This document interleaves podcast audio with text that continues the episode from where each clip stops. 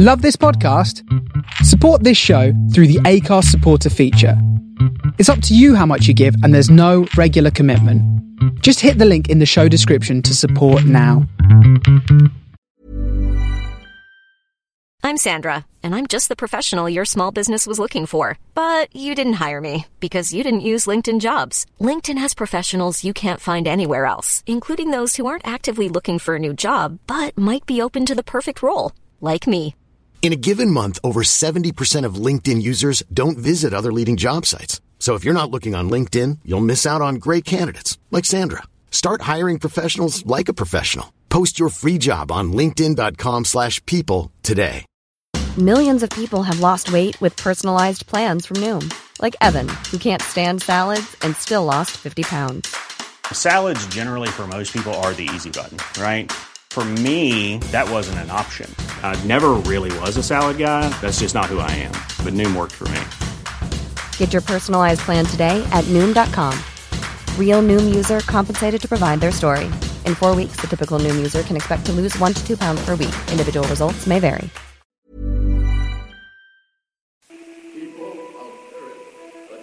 Calling Tau City, turn on your radio.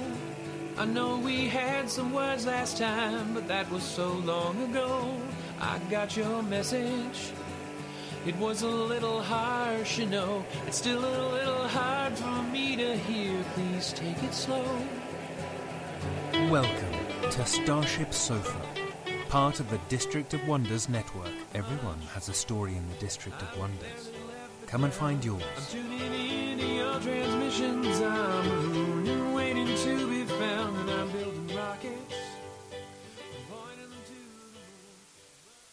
This is the Starship Sofa. Everybody, welcome, hello, and welcome to show 706. I am your host, Tony C. Smith. Hello, everyone. Hope everyone is fine and dandy. Yes, I have a little. The, the, the tail end of man flu. I've had it since the last time, and oh, it knocked us for six. Actually, first cold I've had in probably two years. You know, like, maybe I don't know, a year and a half, something like that. So quite strange. And like us. It was, it was just sniffles. Anyway, I'll tell you what's coming in today's show. We have the main fiction, which is Minds by Eleanor Arnason. Then we have, it's our oh, very own Amy H. Sturgis. We're looking back at genre history. That's all coming in today's show. I do hope you'll stick around and enjoy it. Now, before the main fiction. Let me just put my cup in hand and go around rattling the you know in front of you there. Do support the show on Patreon or in PayPal. Honestly, it's how we kind of survive this, you know, 16, 17 years is just kind donations. That would be unreal and fantastic. Please, if you can. So the main fiction is Minds by Eleanor Arnason. Eleanor published her first short story in 1973. She was one of the flood of women writers who came into SF during the second wave of feminism. And her work reflects the second wave, as well as aspirations and conflicts of the 1960s. She has published five or six novels, depending on how you count, 50 plus short stories, and some poetry. It's been a tough 40 years, but she still lives in hope of freedom and justice. Now, this story is narrated by our very own Will Staggle. Will Staggle is proud to be a member of the Starship Sofa team, recruiting narrators for the podcast's stellar stories. Will's work as a creative professional and occasional musician from his adopted home, Tucson, Arizona. So, the Starship Sofa is very proud to present. Minds by Eleanor Arnason. Read to you by Will Stagel. We ruined Earth. Not completely. Some places are still okay. Our colonies in the far north and south, and the off planet colonies. A handful of space, and one on the moon. They're for the very rich, the very well educated, and the lucky few who maintain the machinery. The rest of us live with rising oceans, spreading deserts, and societies that are breaking down, or already broken. I was born in a refugee camp in Ohio. It still rained there, though most of the rest of the Midwest was dry. We lived in a tent and got one meal a day. There was some health care, thanks to doctors and dentists without boundaries, I didn't die of appendicitis because of the doctors. The dentist pulled some teeth and taught me to brush and floss. When I was 10, the recruiters came around, and I joined the USA Space Force. That got me to another camp, where I lived in a barracks and ate three meals a day meat and dairy as well as grain. There was regular medical and dental care. I thought I had died and gone to heaven, though I wasn't allowed to go home. You're soldiers now, one house parent, a grim retired sergeant, told us. Nothing matters except the Army and your unit. There was one other thing that happened. The girls got hormone implants, so they would never have menstrual cycles. Periods are not easy in a war zone. Pregnancy is worse. The boys got vasectomies. No reason given. I figured there were plenty of people on Earth already, though a lot less than there had been at the start of the 21st century. And people who've been in combat can make bad parents. The camp had a school. I learned all the education basics, plus military discipline and how to operate war machinery, starting with the AK 47. The best low tech field rifle ever built, one house parent said. They are still in use in Africa, you know the old saying, you can't have a revolution without an AK 47. When I was 15, I had the second operation, which implanted a comm unit in my brain. Now I could speak to robots and my unit members directly. At 20, I was shipped out to the war. Funny thing, just as everything was going to hell at home, scientists at MIT, the new campus in Western Mass, since the old campus is underwater, discovered that FTL was possible. Expensive, but it could be done. The two large governments that remained, Your USA and Ruchin, built a couple of ships each and sent them out to visit planets that looked habitable at a distance. You can see a lot with space telescopes. The ships found a couple of planets that were borderline habitable, microbial life, but nothing more, and air that had oxygen, but not enough. They could be settled maybe, but the settlements would always be on the edge of failing, not what anyone wanted. Then they found a beauty. There was vegetation and animal life and air we could breathe. Nothing was intelligent, so we didn't have to worry about the Prime Directive or trouble from the natives. Taken all in all, it was an almost perfect planet. The trouble was ships from both the European American Alliance and the Asian Cooperative Union arrived at the same time and both put down settlements on the planet. For a while, everything was quiet, while lawyers argued over who owned what at the World Court. The settlements grew into colonies. The World Court could not come to a decision. And then the war began. This was a fifth generation war. For the most part, it consisted of hacking and drone attacks. A full bore hot war would endanger the huge, fragile FTL ships when they were in system not to mention the huge fragile home planet back in the solar system, and the space colonies, which were even more fragile than Earth. Both sides held back, but there were soldiers on the ground, though their actions were limited. Remember warfare in the early 21st century? The huge vulnerable aircraft carriers that were mostly not attacked, the atomic weapons that were mostly not used. Fifth generation warfare grew out of those contests. The theory was to wear the enemy, especially the enemy's civilian population, down without triggering a world war. That brings the story to me, arriving on a planet with purple green vegetation and slightly heavy G. The home star was dimmer than ours, and the planet was closer in. There were solar flares, but they were predictable. Most of the time, we could get to shelter. We are getting a little more radiation than on Earth, but not enough to worry about. I don't like war stories, so I won't tell you mine. In the end, I was invalidated out. I could have gone home, but why bother? I'd lost touch with my family, and I had no desire to live in a refugee camp, even if it was top of the line. It was easier and more comfortable to stay in Leesville, named after General Isaac Lee, retired, a town of prefab buildings next to purple green forest. The trees in the forest had trunks that went straight up. Leaves grew directly out from the trunk, big and frilly. Some trees had leaves going all the way up, and others had bare trunks and a big cluster of leaves on the top, like a palm tree, except they looked nothing like a palm tree. I know, we had palms in Ohio. The leaves were iridescent, so they changed color when the wind moved them purple to green, green to purple. No branches, none at all. It was something the life here had never tried, the way it never tried backbones. The ground was covered with bright yellow moss-like plants. These were parasites, like fungus. Filaments ran down to the tree roots and fed off them. More filaments ran to other trees. The trees used these to communicate with itself. Don't think it was anything interesting. The xenobotanist said the filaments were mostly reporting moisture or lack of moisture, sudden attack by the bugs, and slower attacks by vegetable parasites.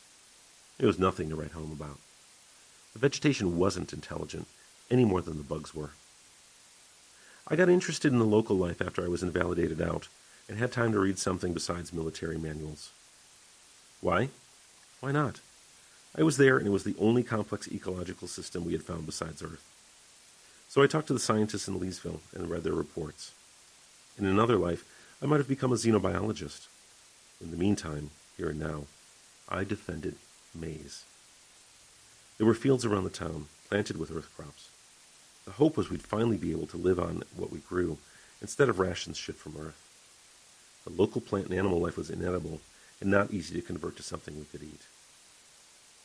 The enemy sent in drones that dropped to the ground in the forest, crawled into the fields and dug down, becoming landmines. When people stepped on the mines and machines rolled over them, they blew. This made farming difficult, and we really wanted to be able to farm. It turned out the best way to find the landmines was using African giant pouched rats. They're rodents, but not rats, and only giant compared to rats. They have an amazing sense of smell. Do a search on them if you don't believe me. They can find mines faster than robots can, and they're so light they don't set the mines off. Taken all in all, they're cheaper than robots. They don't cost any more to ship than a robot does.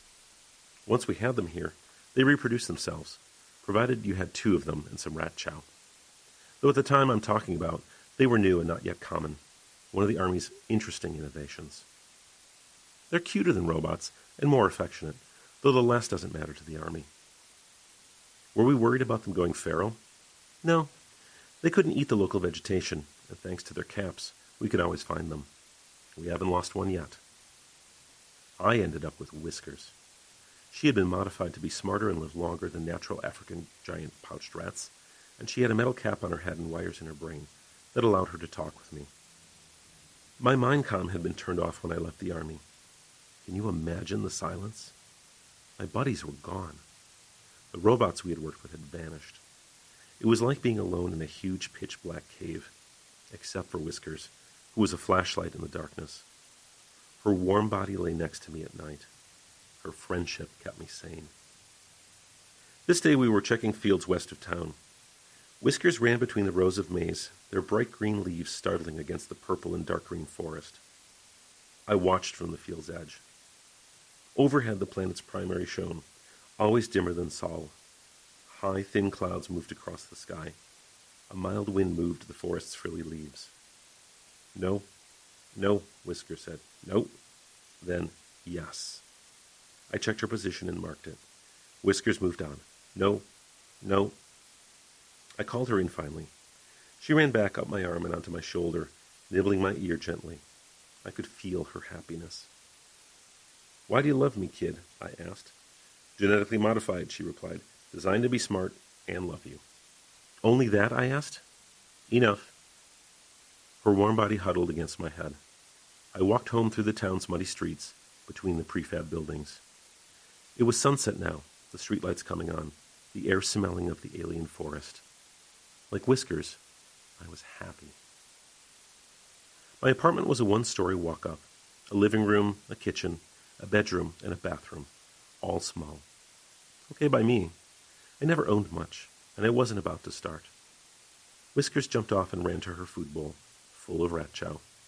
I heated rations and ate them, while Whiskers finished her chow. I forgot that this was the day that I met Marin. After the dishes were washed, I called a cab and went out to the porch to wait. Whiskers on my shoulder. It was raining now, not the downpours we'd had in Ohio, but a gentle and steady rain, the kind of precipitation that could last all day, soak deep into the dry soil, and wash nothing away. The cab had a driver, which meant the auto wasn't working. I climbed in back.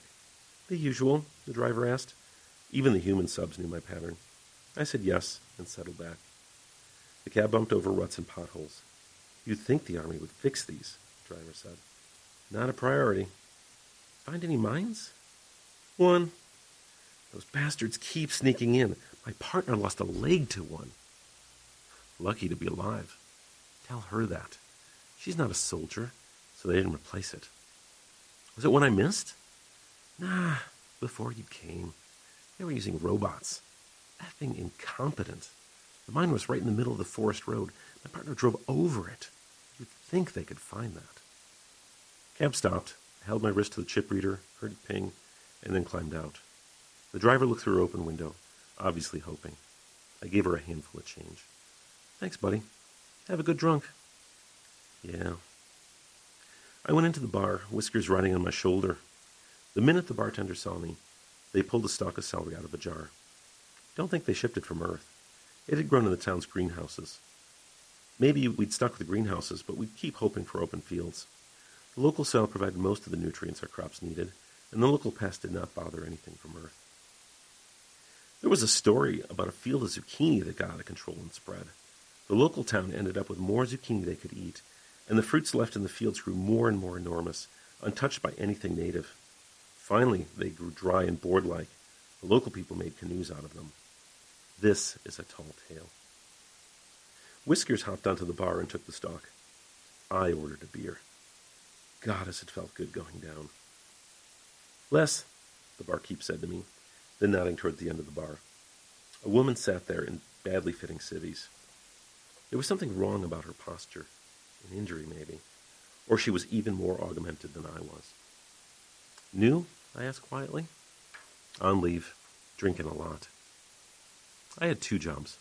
One was finding bombs in the fields. The other was finding human bombs, people likely to go off.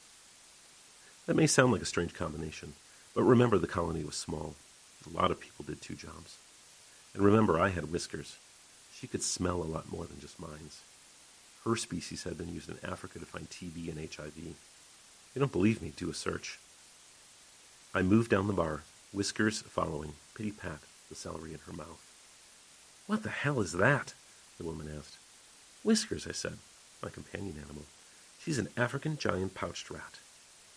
The woman was okay looking, dark, warm skin and crisp, short hair. That mouth might have been kissable a few years ago. Now it was compressed. Her eyes, almond shaped and slanted, were heavy lidded. She looked tired and maybe a little drunk. I couldn't tell what kind of body was under the civvies. Whiskers was up on her haunches, nibbling the celery. New here? I asked. What the F do you care? This is a small town. We pay attention to newcomers. Your rat has a metal cap. What does that mean? We can communicate. I need that. I miss communicating with my unit. Yeah, the woman said bitterly. They use you up and throw you out, and you have nothing except silence. There are other jobs, I said. I have one. I told her about the mines, but not about the crazy soldiers. Whiskers finished the celery and helped herself to a goldfish cracker out of a jar on the bar. I wasn't sure they were good for her, but she loved them. They came from Earth. You want to talk about crazy? Shipping crackers from Earth. The people liked them, and we couldn't make them here. The economics of war are strange. I took a handful and consumed them, along with my beer. R&R, I asked. Medical leave. After a moment or two, she said she was staying at the medical hostel in town, having work done by the hospital. We sat in silence for a while. One way to get people talking is to talk about yourself. I got invalidated out. I took another handful of goldfish. PTSD. I didn't want to go home. Whiskers' nose was twitching, a sign that the woman smelled sick. What kind of sick I couldn't tell. Home was a refugee camp in Ohio. Home was the Dust Belt, the woman replied. Moline by the Mississippi. There was enough water to survive. I'm Les, I added. Marin. We shook. Her hand was enclosed in a wire mesh, making her grip cold and very firm. Some kind of exoskeleton, which hadn't been removed. Most likely that meant she was expected back in the war. We sat together and talked about being kids in the old USA. Her parents had been members of a farming co op, using water piped out of the Mississippi. Her older brother bought a share in the co op, but there wasn't enough money for her, so she joined the army. She'd been older than me when she joined, which made it rougher. but she'd tested better than I had on the robot interface. Is that what that mesh is? Yes and no. She had operated one of the huge robots, the ones that seemed out of mech kaiju plays. I'd seen them in the distance, stomping on enemy installations and kicking enemy units out of the way. Some were operated from inside and others at a distance. She'd worked inside, striding ahead of our forces. When she moved a foot, the robot took a step. When she moved a hand, one of its huge hands and arms moved. Scary as hell, though I wasn't sure how effective. Military R&D is a mystery. I mentioned this. A lot of war is psychological, she replied. I asked why she was still wearing the exoskeleton. This isn't to run a robot, it's to run me, though the connections I already had helped when it was installed. Whiskers pattered down the bar, got another stick of celery, and brought it back. She could follow some of the conversation via me, but a lot of human interactions are a mystery to a rat, even a smart rat. Why, I asked. It was always possible she would tell me to go away and stop bothering her, but you'll be surprised how many people want to talk. A drone had crashed into her bot, she said. Friendly fire. Not the drone's fault. It had been hit by the enemy and was flying out of control. The bot was destroyed, and she had multiple injuries, including a severed spine. They can fix that, I said, which was true. She'd had stem cells injected. The cells were supposed to connect across the gap her injury had made. It usually worked, but it took time. Meanwhile, the mesh enabled her to move almost like an ordinary person. We talked some more about Earth and this planet. I could tell Whiskers was uncomfortable, and I knew this was the woman. Finally, I said, I need to go. Nice to meet you. We shook again, her hand hard and cold. Whiskers collected more goldfish and pushed them into her cheek pouches, making them bulge way out.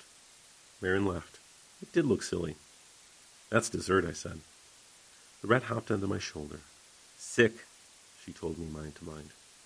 Yeah, I called another cab, this one automatic, and rode home over the rutted streets. The rain had picked up. The rain bugs were out, forced from their burrows by the water and climbing the building walls. Their shells were iridescent in the streetlights. Funny how much of this planet seemed to shine and gleam. Once we were home, I pulled a beer out of the fridge and asked, What kind of sick? Whiskers pulled the goldfish out of her cheek pouches and put them in her food bowl. A snack for later. Not an infection, she said. I can smell those. Something wrong in her body or mind. Out of whack neurotransmitters and hormones. Those would give off a smell. I finished the beer, then went to bed. A lot of the war was feints and skirmishes, as I said before. The plan for both sides was the same wear the enemy down slowly, risking as little as possible. A fifth generation war, carefully limited and held at a distance. No one wanted it to spread back to the solar system. No one wanted to blow up the handful of FTL ships that came into the system, bringing new supplies and soldiers and scientists. Now and then the war on New Earth got hot. I dreamed I was in one of the hot spots, wading through a marsh. No moon, of course. The planet had nothing except a few captured asteroids, visible as moving points of light. Low clouds hid these in the stars. No problem for me. I had my night vision on. I could see the robots ahead of me, tall and spidery, picking their way through the reeds. Drones flew overhead, tilting back and forth to avoid branches. My unit was on either side. I noticed that Singh was alive, which he hadn't been the last time I'd seen him. Lopez, too. I'd seen her sprayed across the landscape. A nice guy, not looking good at the end. Something was pulling my rifle barrel down. I looked and saw Whiskers clinging to the barrel with all four feet. A voice said, Dream, not good. Wake. I was going to argue, but one of the robots stepped on a landmine, and everything blew up. That woke me. Whiskers was on my chest, her nose poking at my face. Bad dream. Yeah. I was covered with sweat. I got up and took a shower. It was close enough to morning, so I made coffee, another import from Earth. Funny the things the Army thought were worth shipping. Of course, we might not fight without coffee. But why the damn goldfish? Good, Whiskers said. Well, yes. The day went as usual. Whiskers found four mines in a harmless looking bean field. In the evening, I went back to the bar, Whiskers on my shoulder. Marin was there. I got a beer and sat down next to her. Whiskers sat on the bar top and chewed on her stalk of celery. Can't repeat what we said, Mostly I've forgotten the conversation, except for a feeling of discomfort from Whiskers. I was going to have to file a report on the woman. She needed more help than she was getting, and her modifications meant she was valuable to the Army. I do remember one bit of conversation. She'd been somewhere in the robot, wading across a wide brown river, deep in places, but not too deep for her robot. In the middle, where the main current ran, discs floated on the surface, going downstream with the current. They were a meter or more across with raised edges, bronze brown with streaks and spots of green. I knew these plants, though I'd never seen them. The green was chlorophyll, and the discs photosynthesized, but tendrils hung down below them. These captured aquatic bugs and ate them, so the discs were carnivorous plants or photosynthetic animals. Take your pick. The river reminded Marion of the Mississippi. I didn't remember any carnivorous floating discs in Huck Finn. I liked the woman. She was young and good looking, and less crazy than a lot of people I had met. She had a sense of humor, though I don't remember any of her jokes. While she drank, she wasn't getting seriously drunk. The only problem was the sense of unease coming from Whiskers. I was lonely. Most of the people in town were civilians, scientists and farmers, the people who ran the 3D printing plant, the people who did maintenance and repair. They were good folk who had gotten good educations back on Earth. They had a good abstract understanding of war. They knew about PTSD. They sympathized. But I was still an outsider, though they were grateful for my work and for Whiskers. I liked talking to Marin, so I stalled on sending a report. Maybe I should trust the docs treating her. They would intervene if her condition looked serious. Was it my business that war made people strange? I was in the habit of going to that particular bar. For one thing, they let Whiskers in, and Marin kept coming. I learned more about her family and, and the farming co-op. Turned out she could not stand her brother, the one who had bought into the co-op. She was angry that her parents had favored him. Why should he get a safe life on Earth? Why did she have to come here? What bothered me about her was her anger. What I liked was her youth, her warm skin, almond eyes and lips that would have been lovely if they hadn't been so often pressed together. Of course, we ended up in my apartment in my narrow one person bed, though it took a number of weeks, during which the barkeep kept looking at me funny. I ignored them. I had never made love to someone covered with mesh before. Weird. The area between her legs was open and available, which made sense. She needed to pee and defecate. The rest was covered with mesh except her head. The mesh kept changing when I touched it, sometimes soft like silk, then suddenly rigid. Imagine sex with a person whose surface is never the same. Though it stayed rigid along her back, support for her damaged spine. Even her breasts were mesh covered, the nipples often squashed. I made do with what I could reach. She came. I came. We lay together, her mesh, soft and cool at the moment, against my bare skin. I could sense Whiskers huddled in the corner, deeply upset. Bad, bad, crazy! Shut up, I told the rat. Bad, Whiskers repeated. It became regular, meeting at the bar, coming back to my place, making love while Whiskers sulked. Marin never stayed the night. Instead, she went home to her apartment by the hospital. She didn't like the rat, she told me. The war must have heated up because I was finding more mines. Correction, Whiskers was finding them, light footing over the soil between the rows of human plants in the fields outside Leestown, stopping and sniffing and saying, Yes. Marin became coming out of the fields with me, standing with me at the field's edge or walking along the edge. She recognized the maize, a plant that needed a lot of water, but was, she said, in many ways the best of all grains. Native Americans in Mexico had made it a god way back when. A young god, she told me. A beautiful young man. Of course, they sacrificed people to their gods. We only sacrifice to our god of war. I made a polite sound, since I had no opinion about the gods of ancient Mexico. Though I did check online and found images of the Mexican maize god. Lovely. And the ancient Mexicans did sacrifice to him. It takes some sort of jerk to make love with someone who should be reported to Armed Forces Medical. I was pretty sure Marin's problem was mental. Anger and depression would be my diagnosis. Whiskers agreed. She knew the smell. What was I going to do? Turn her into Armed Forces Mental Health, who probably already knew we had a relationship? The barkeep sweetie worked in the hospital. Once anything gets in a hospital, it spreads. I wasn't a medical worker formally, but I ought to hold to their code of ethics. No sex with clients. If I turned Marin in, I would be having a conversation with my supervisor. I could hope that Marin was called back to active duty, or keep having sex with her and pretend I didn't know she was sick, or cut her off, though that might cause its own problems. One day she told me the stem cells weren't working. Her spine wasn't healing. Is that a deal? I asked. You have the mesh. That will go if I leave the armed forces. Do you want to? Yeah. Can they fix the problem? Maybe. Stem cells have formed a tumor. That has to go. Then they might try again. I had nothing to say. A few days later, I was at a field.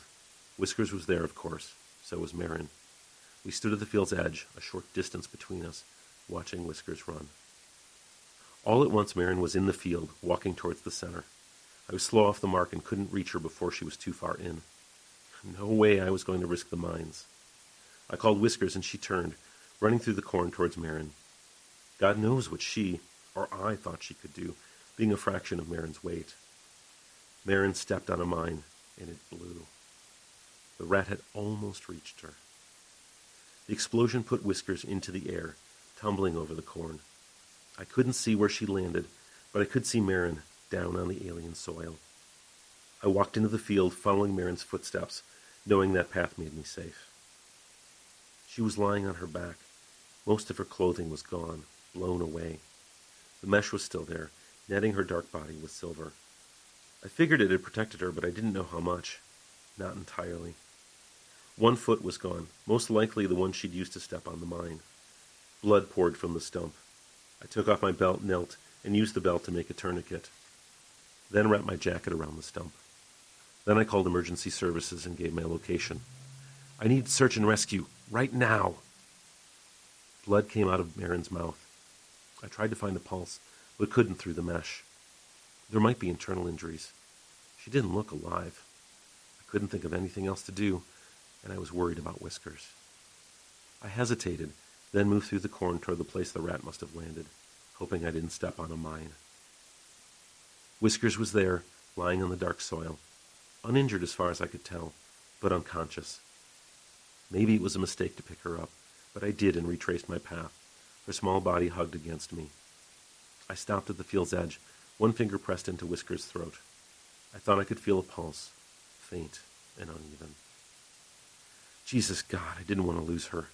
I was shaking so badly that I couldn't stand any longer. I folded down onto my knees. Be okay, I told Whiskers. Be okay. S&R arrived. I climbed on the shaky legs, still holding Whiskers in my arms. There's a human in the field. If you follow the footsteps, you can get to her safely. But right now, I want you to take me to the hospital. Are you injured? I thought of saying no, then decided it would be smarter to say yes. The S&R van took me in Whiskers. A second van raced past us towards the field as we turned onto the main street. That would take care of Marin. I climbed out at receiving and said, I'm okay, but the rat needs attention. For God's sake, receiving, a human said. This is a hospital. We don't treat animals. I forgot to mention I usually carried a handgun, a comforting weight against my thigh. Thought of pulling it, then decided no. There is no vet in town, I said. You need to treat this rat. She's genetically modified. The armed forces will want to keep her alive. Receiving frowned and hesitated, then found a doc. I stayed with him while he examined the Whiskers. You understand, I'm not an expert on animals. This is a mammal from Earth, a close relative, part of our evolutionary line. Do what you can. He ran Whiskers through a scan. No broken bones. The organs look okay. I'm not seeing any internal bleeding. Around that time, I heard whiskers in my mind, a threat of a voice. What? You took a hit from a mine, buddy. This is the hospital. Whisker sniffed, taking in the hospital smell, the doctor, my fear, then asked, How is Marin? I looked at the doc. How is my human companion? He paused, listening to his calm. I'm sorry. The trauma was too severe. She died.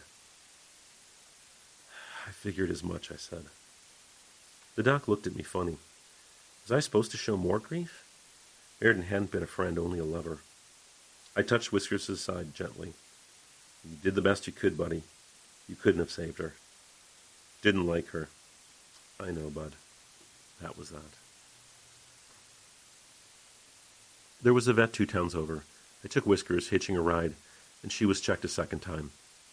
The vet said there might be some problems due to concussion. They caused most of the trouble with human soldiers. Time would tell. Thanked him, paid, and got a receipt. The armed forces ought to pay. Then I went home, had a few beers, went to bed, and had nightmares. I was with my unit, and Marin was there as well, walking beside me, then stepping on her mine. This time she wasn't wearing the silver mesh, and she blew apart, making as big a mess as Lopez had. Jesus, I was covered in blood. I woke, shaking and sweaty. Whisker said, Bad dream. Yeah, and after that I couldn't sleep. I touched base with my supervisor the next day. Meredith seemed fine to me, I told him.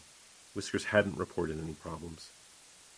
Maybe I made a mistake in getting involved with her, but she really did seem okay. My supervisor told me to be more careful in the future. I said I would. Should I have felt more for Marin?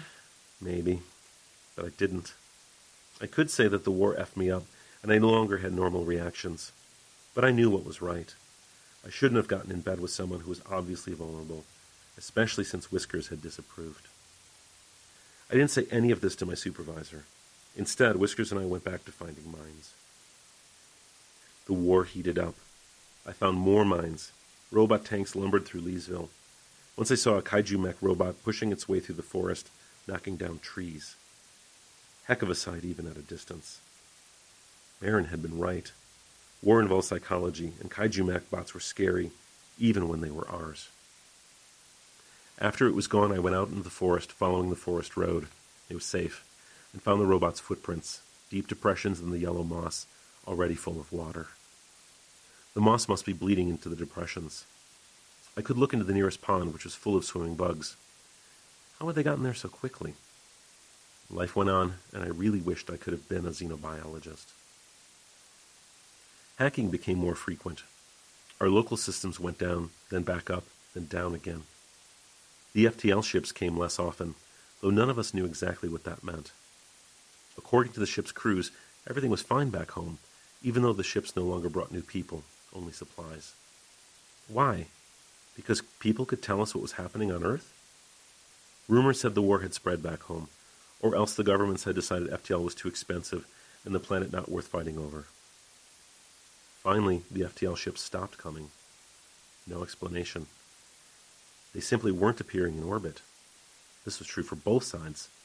No goldfish, no coffee, no tea, no chocolate. Nothing except what we could grow or print on this planet. The local plant made crackers, but they weren't as good as goldfish. Whiskers complained.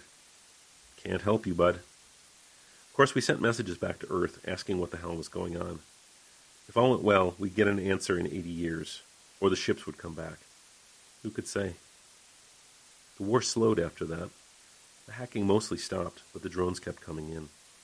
Once they were activated, they would keep doing their job, with no way of calling them back. I guess you could say they, and we, were like local organisms. Most were segmented, and a lot were a meter long. Little creepy, like huge centipedes. They could give you a nasty bite. If you found one and chopped off the head, it would keep moving. Its sensory organs were all in the head, so it could no longer see, hear, taste. It blundered along on its many legs until another bug found it and ate it. Nothing ate us here. We and the drones kept blundering, going through the motions. Whisker said I smelled funny. Anxiety? Depression? I asked. These were the usual problem. Not sick, funny. One morning I woke up with cramps. I got up and discovered my sleeping shorts were drenched with blood. So were the bed sheets. Of course I called the clinic. I don't like blood. It reminds me of my dreams. Marin lying in the maize field, Lopez and Singh. The clinic sent a van with a tech who couldn't let me take whiskers. I left her crouched in the corner of the living room, looking terrified. It's okay, buddy. Afraid. So are you. Which was true.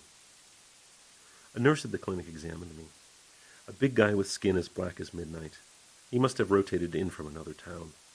I didn't recognize him or his accent. Caribbean, maybe? There were islands in the Caribbean that were still above water. After he was done with the examination, he said, What we have here is menstrual discharge. What? My voice sounded loud. Your hormone implant has failed. You are having a period. I'm 30 effing two. Late for a first period, but that's what you are having. Then put in another implant. I really don't like this. Unfortunately, I can't. The hormone transplants come, or came, from Earth. We can't make them here. We have a limited number left, but they are reserved for soldiers on active duty. You are not. What am I supposed to do? I asked. What women have always done, he said. Insert a tampon. I can print some out for you, and take ibuprofen. My crotch felt as if something bigger than whiskers was trying to chew its way in or out. There was blood caked on my legs. I wanted to shout at the nurse, but I didn't. What could he do? If he didn't have the implants, then he didn't. I was not going to demand something that was needed by soldiers on active duty. He printed out the tampons with instructions and gave me a bottle of ibuprofen. I went to the bathroom, read the instructions, and inserted a tampon. God, this was a crude way to solve a common problem. Then took two ibuprofen and went home in a cab. Whiskers was still crouched in her corner. I picked her up and cuddled her. Nothing serious, Bud. I'm okay. Pain.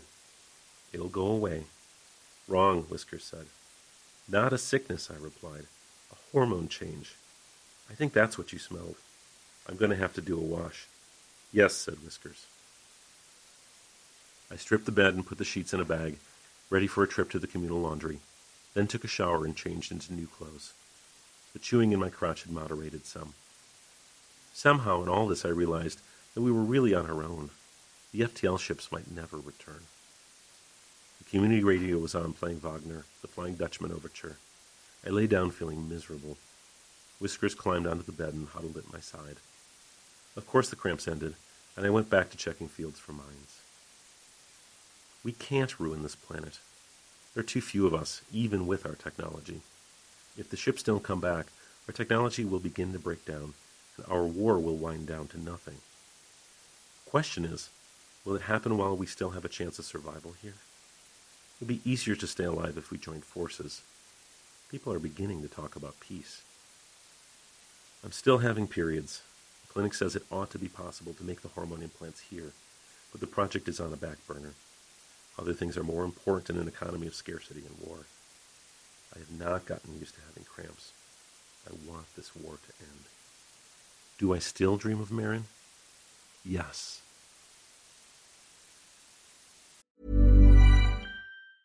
I'm Sandra, and I'm just the professional your small business was looking for. But you didn't hire me because you didn't use LinkedIn jobs. LinkedIn has professionals you can't find anywhere else, including those who aren't actively looking for a new job but might be open to the perfect role, like me.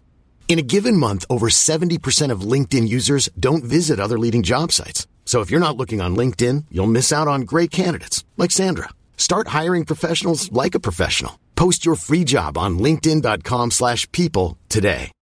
Millions of people have lost weight with personalized plans from Noom, like Evan, who can't stand salads and still lost 50 pounds. Salads, generally, for most people, are the easy button, right? For me, that wasn't an option.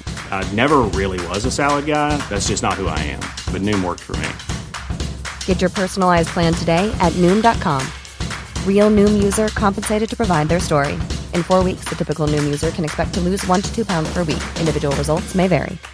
Hey, Dave. Yeah, Randy. Since we founded Bombas, we've always said our socks, underwear, and t shirts are super soft. Any new ideas? Maybe sublimely soft. Or disgustingly cozy? Wait, what? I got it. Bombas. Absurdly comfortable essentials for yourself and for those facing homelessness. Because one purchased equals one donated. Wow, did we just write an ad? Yes. Bombas. Big comfort for everyone. Go to bombas.com slash ACAST and use code ACAST for 20% off your first purchase. And there you go, Eleanor. Thank you so much. Wow, it's lovely to have that story on. Thank you. Will, hey lad, eh? Got yourself in front of the mic there for a little bit. Thank you indeed, sir. So, it is our very own Amy H. Sturgis. Ames! Hello, my friends. It's time for another look back at genre history. Today, I would like to start in the present and then work my way backward in time. I'd like to start by saying I just watched a new series on Amazon Prime Video. The series is The Rig. It is a science fiction thriller. It's created by David Macpherson and is apparently the first Amazon original series to be filmed entirely in Scotland. It was directed by John Strickland and it has six episodes. They dropped on January 6th, 2023. So this is a new work. It's not a perfect series. I mean, what is perfect? But I found quite a lot to appreciate about the series, and so I do recommend it, particularly if what I talk about in the next few minutes is of interest to you. That is, how this work relates to an ongoing larger genre conversation, and does so in a self aware, intentional kind of way. But first, let me share the official description of the series from Prime Video. When the crew of the Kinloch Bravo find themselves cut off from all communication with the Scottish mainland by a mysterious fog, they must fight to find a way home, whilst managing environmental pressures, mounting paranoia, and rising tensions.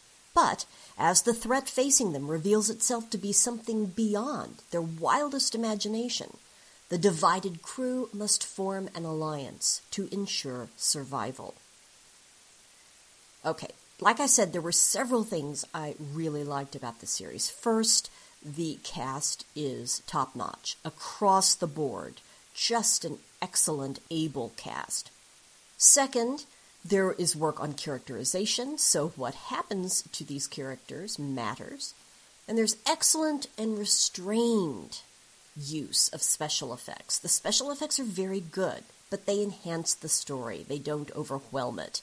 You can probably tell from this that, is a pet peeve of mine when shows exist for the special effects and not for the story. And uh, the balance here is just right.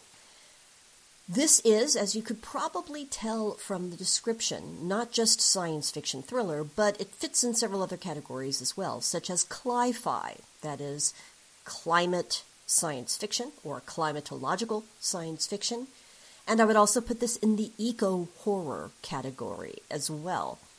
The series raises a lot of germane and timely questions from issues of fossil fuels and the impact on the environment of human action to understanding and wrestling with and questioning what constitutes sentient life and what our first contact scenarios should look like. But why I'm bringing this up in this context is because this series is just replete with nods to genre history. This is the kind of story that is set at the edge of the world, it feels like, because on this rig, it is cold, it is isolated. We experience the paranoia of the characters, the mystery of what's happening, the thrill of discovery, but also the fear of the unknown. What threat is lurking in the fog beyond your sight? Are you and your compatriots all alone, or is there something else out there? Is your colleague a friend or a foe? Is that thing that looks like your colleague actually that person at all or something else? Who do you trust? You're on your own to find answers. If this rings bells for you, well, it should. These questions, these descriptions, because they're part of a larger tradition. I talked about this tradition all the way back in episode number 54 of Starship Sofa. And I traced that edge of the world, cold, isolated, you know, the paranoia, the mystery, the discovery, that whole thread of storytelling in this way. I looked at the narrative of Arthur Gordon Pym from 1838, the only novel by Edgar Allan Poe, and how that story turned into, or led to, or inspired an Antarctic mystery, also known as The Sphinx of the Ice Fields. The sequel to Edgar Allan Poe's narrative of Arthur Gordon Pym, And this was written by Poe fanboy, as well as science fiction giant in his own right, Jules Verne, in 1897. And then, drawing again deliberately from Poe's Pym, we get At the Mountains of Madness from H.P. Lovecraft, the novella from 1936. And Who Goes There? Another novella, in this case 1938, from American author and editor John W. Campbell, writing under the pen name in this case of Don A. Stewart. And Who Goes There then became adapted to film in 1951 as The Thing from Another World, again in 1982 as The Thing, and as recently as 2019, its extended novel version, which was found in an early manuscript called Frozen Hell, was published. You can get that sense from, for example, The Thing, of the fear not only of what's outside, but of what's gotten in.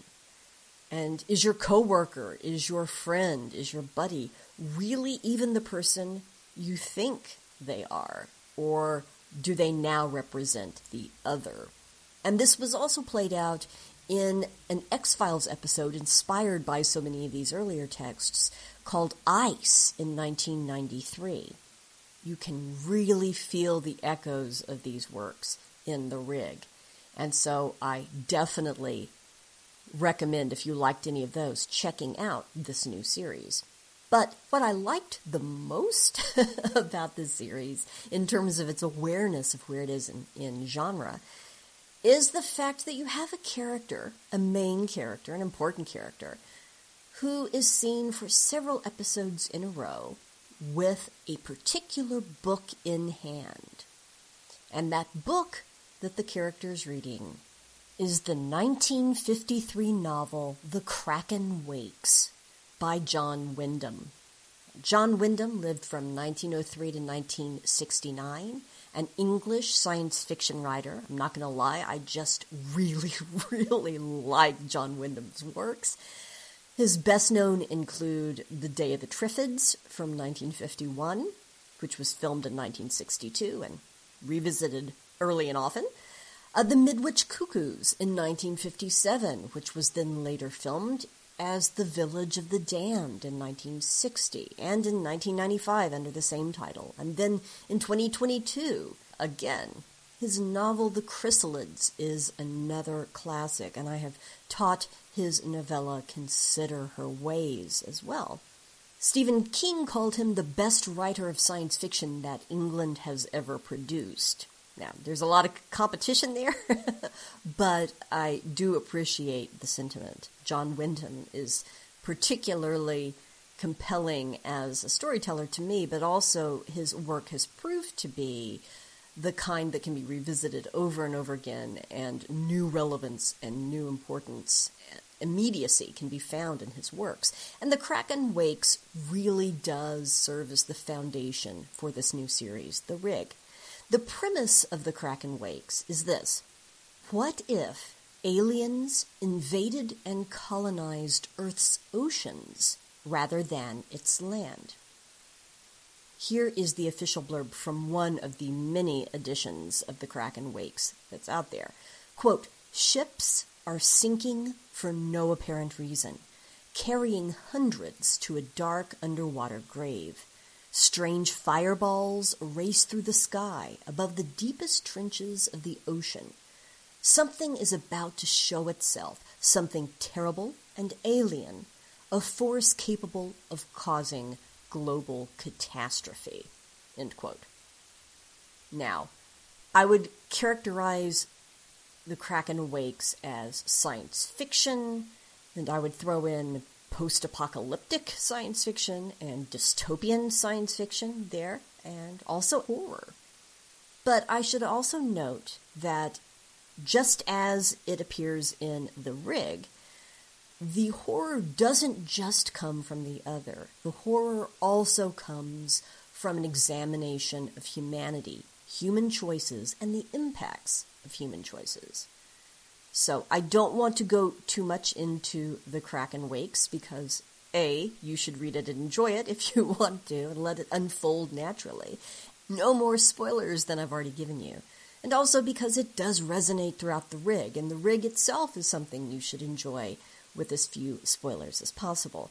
But I do want to share a couple of my favorite quotes from the Kraken Wakes as a sort of parting note here. From the Kraken Wakes 1953, John Wyndham.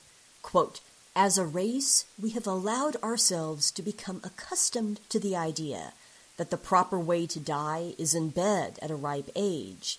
It is a delusion.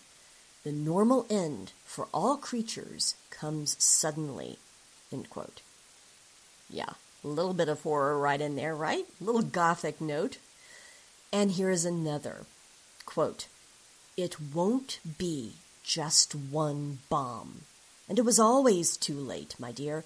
Can you imagine us tolerating any form of rival intelligence on Earth, no matter how it got here? Why, we can't even tolerate anything but the narrowest differences of views within our own race. No, he shook his head. No, I'm afraid Bocker's idea of fraternization never had the chance of a flea in a furnace. And that notion there of toleration, of coexistence, of finding some way of living with another intelligence as opposed to seeking to destroy it, well, that is at the heart of, well, not just the Kraken Wakes, but also the rig. And the rig adds an added, very up to date modern sensibility related to questions of the human impact on the environment as well as an added note in this larger what if scenario. I would also remind you, if you are interested in John Wyndham, that I talked about a recent biography of the author in episode 642 of Starship Sofa. So this is not our first time to talk about John Wyndham. I was very delighted to see him get such a prominent shout out in the rig, as well as hear all of these echoes of a longer science fictional conversation brought to new life in this series. So there you go. Using the rig from 2023, we have gone through a crash tour of quite a lot of older science fiction there. And I hope there was something in this conversation that was of interest to you. I look forward to joining you again soon and talking about something completely different when we get together to take another look back on genre history. Oh, Amy, Amy, Amy, big, big hug there. Thank you so much indeed, lass. Thank you. So that is Starship Sofa's 706 put to bed. Like I say, if you can support the show, it would honestly, it would mean a lot. It would it would help out a lot, to be honest. And these times these times are tough, and I guess it's tough for everyone. So if you can, on just listening to the stories, I, I more than I'm happy with. You know, if you can do that, that would be fantastic. Spread the word around. If you can support, you know what I mean. Come over to the, the website there. We've got Patreon and we've got PayPal. Monthly donation to to Patreon just like works so well, just so well for us. Until next time, just like to say, good night from me. Thank you for listening.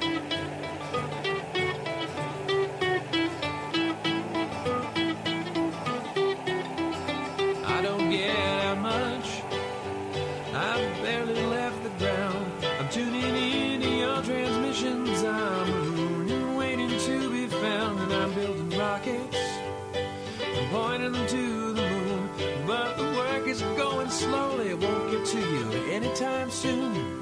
Can you reach me?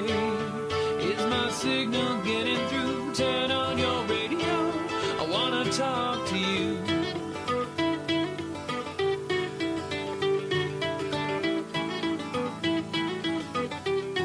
This signal's going light speed. By the time I get my say,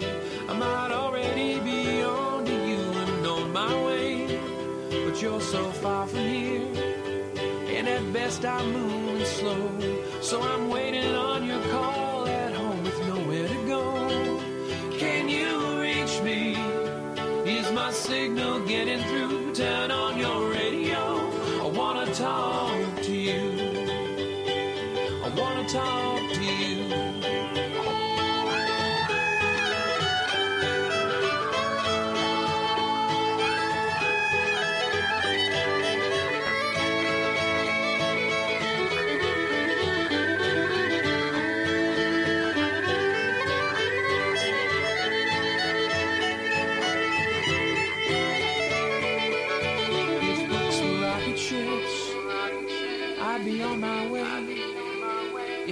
I myself on a radio wave, I might get you someday. If books were rocket ships, I'd need only the will to fly. I'm still building word by word, and I'll get out there by and by. I'll get out there by and by. I'll get out there. I'll get out there by and by. I'll get out there by and by. I'll get out there,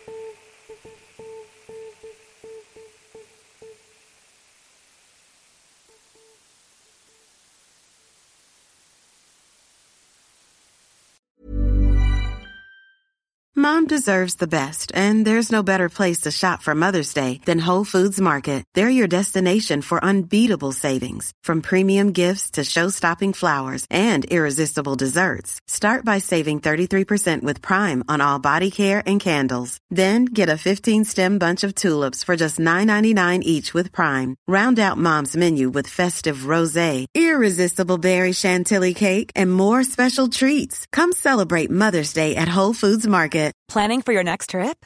Elevate your travel style with Quince. Quince has all the jet setting essentials you'll want for your next getaway, like European linen, premium luggage options, buttery soft Italian leather bags, and so much more. And is all priced at 50 to 80% less than similar brands. Plus, Quince only works with factories that use safe and ethical manufacturing practices. Pack your bags with high-quality essentials you'll be wearing for vacations to come with Quince. Go to quince.com slash pack for free shipping and 365-day returns.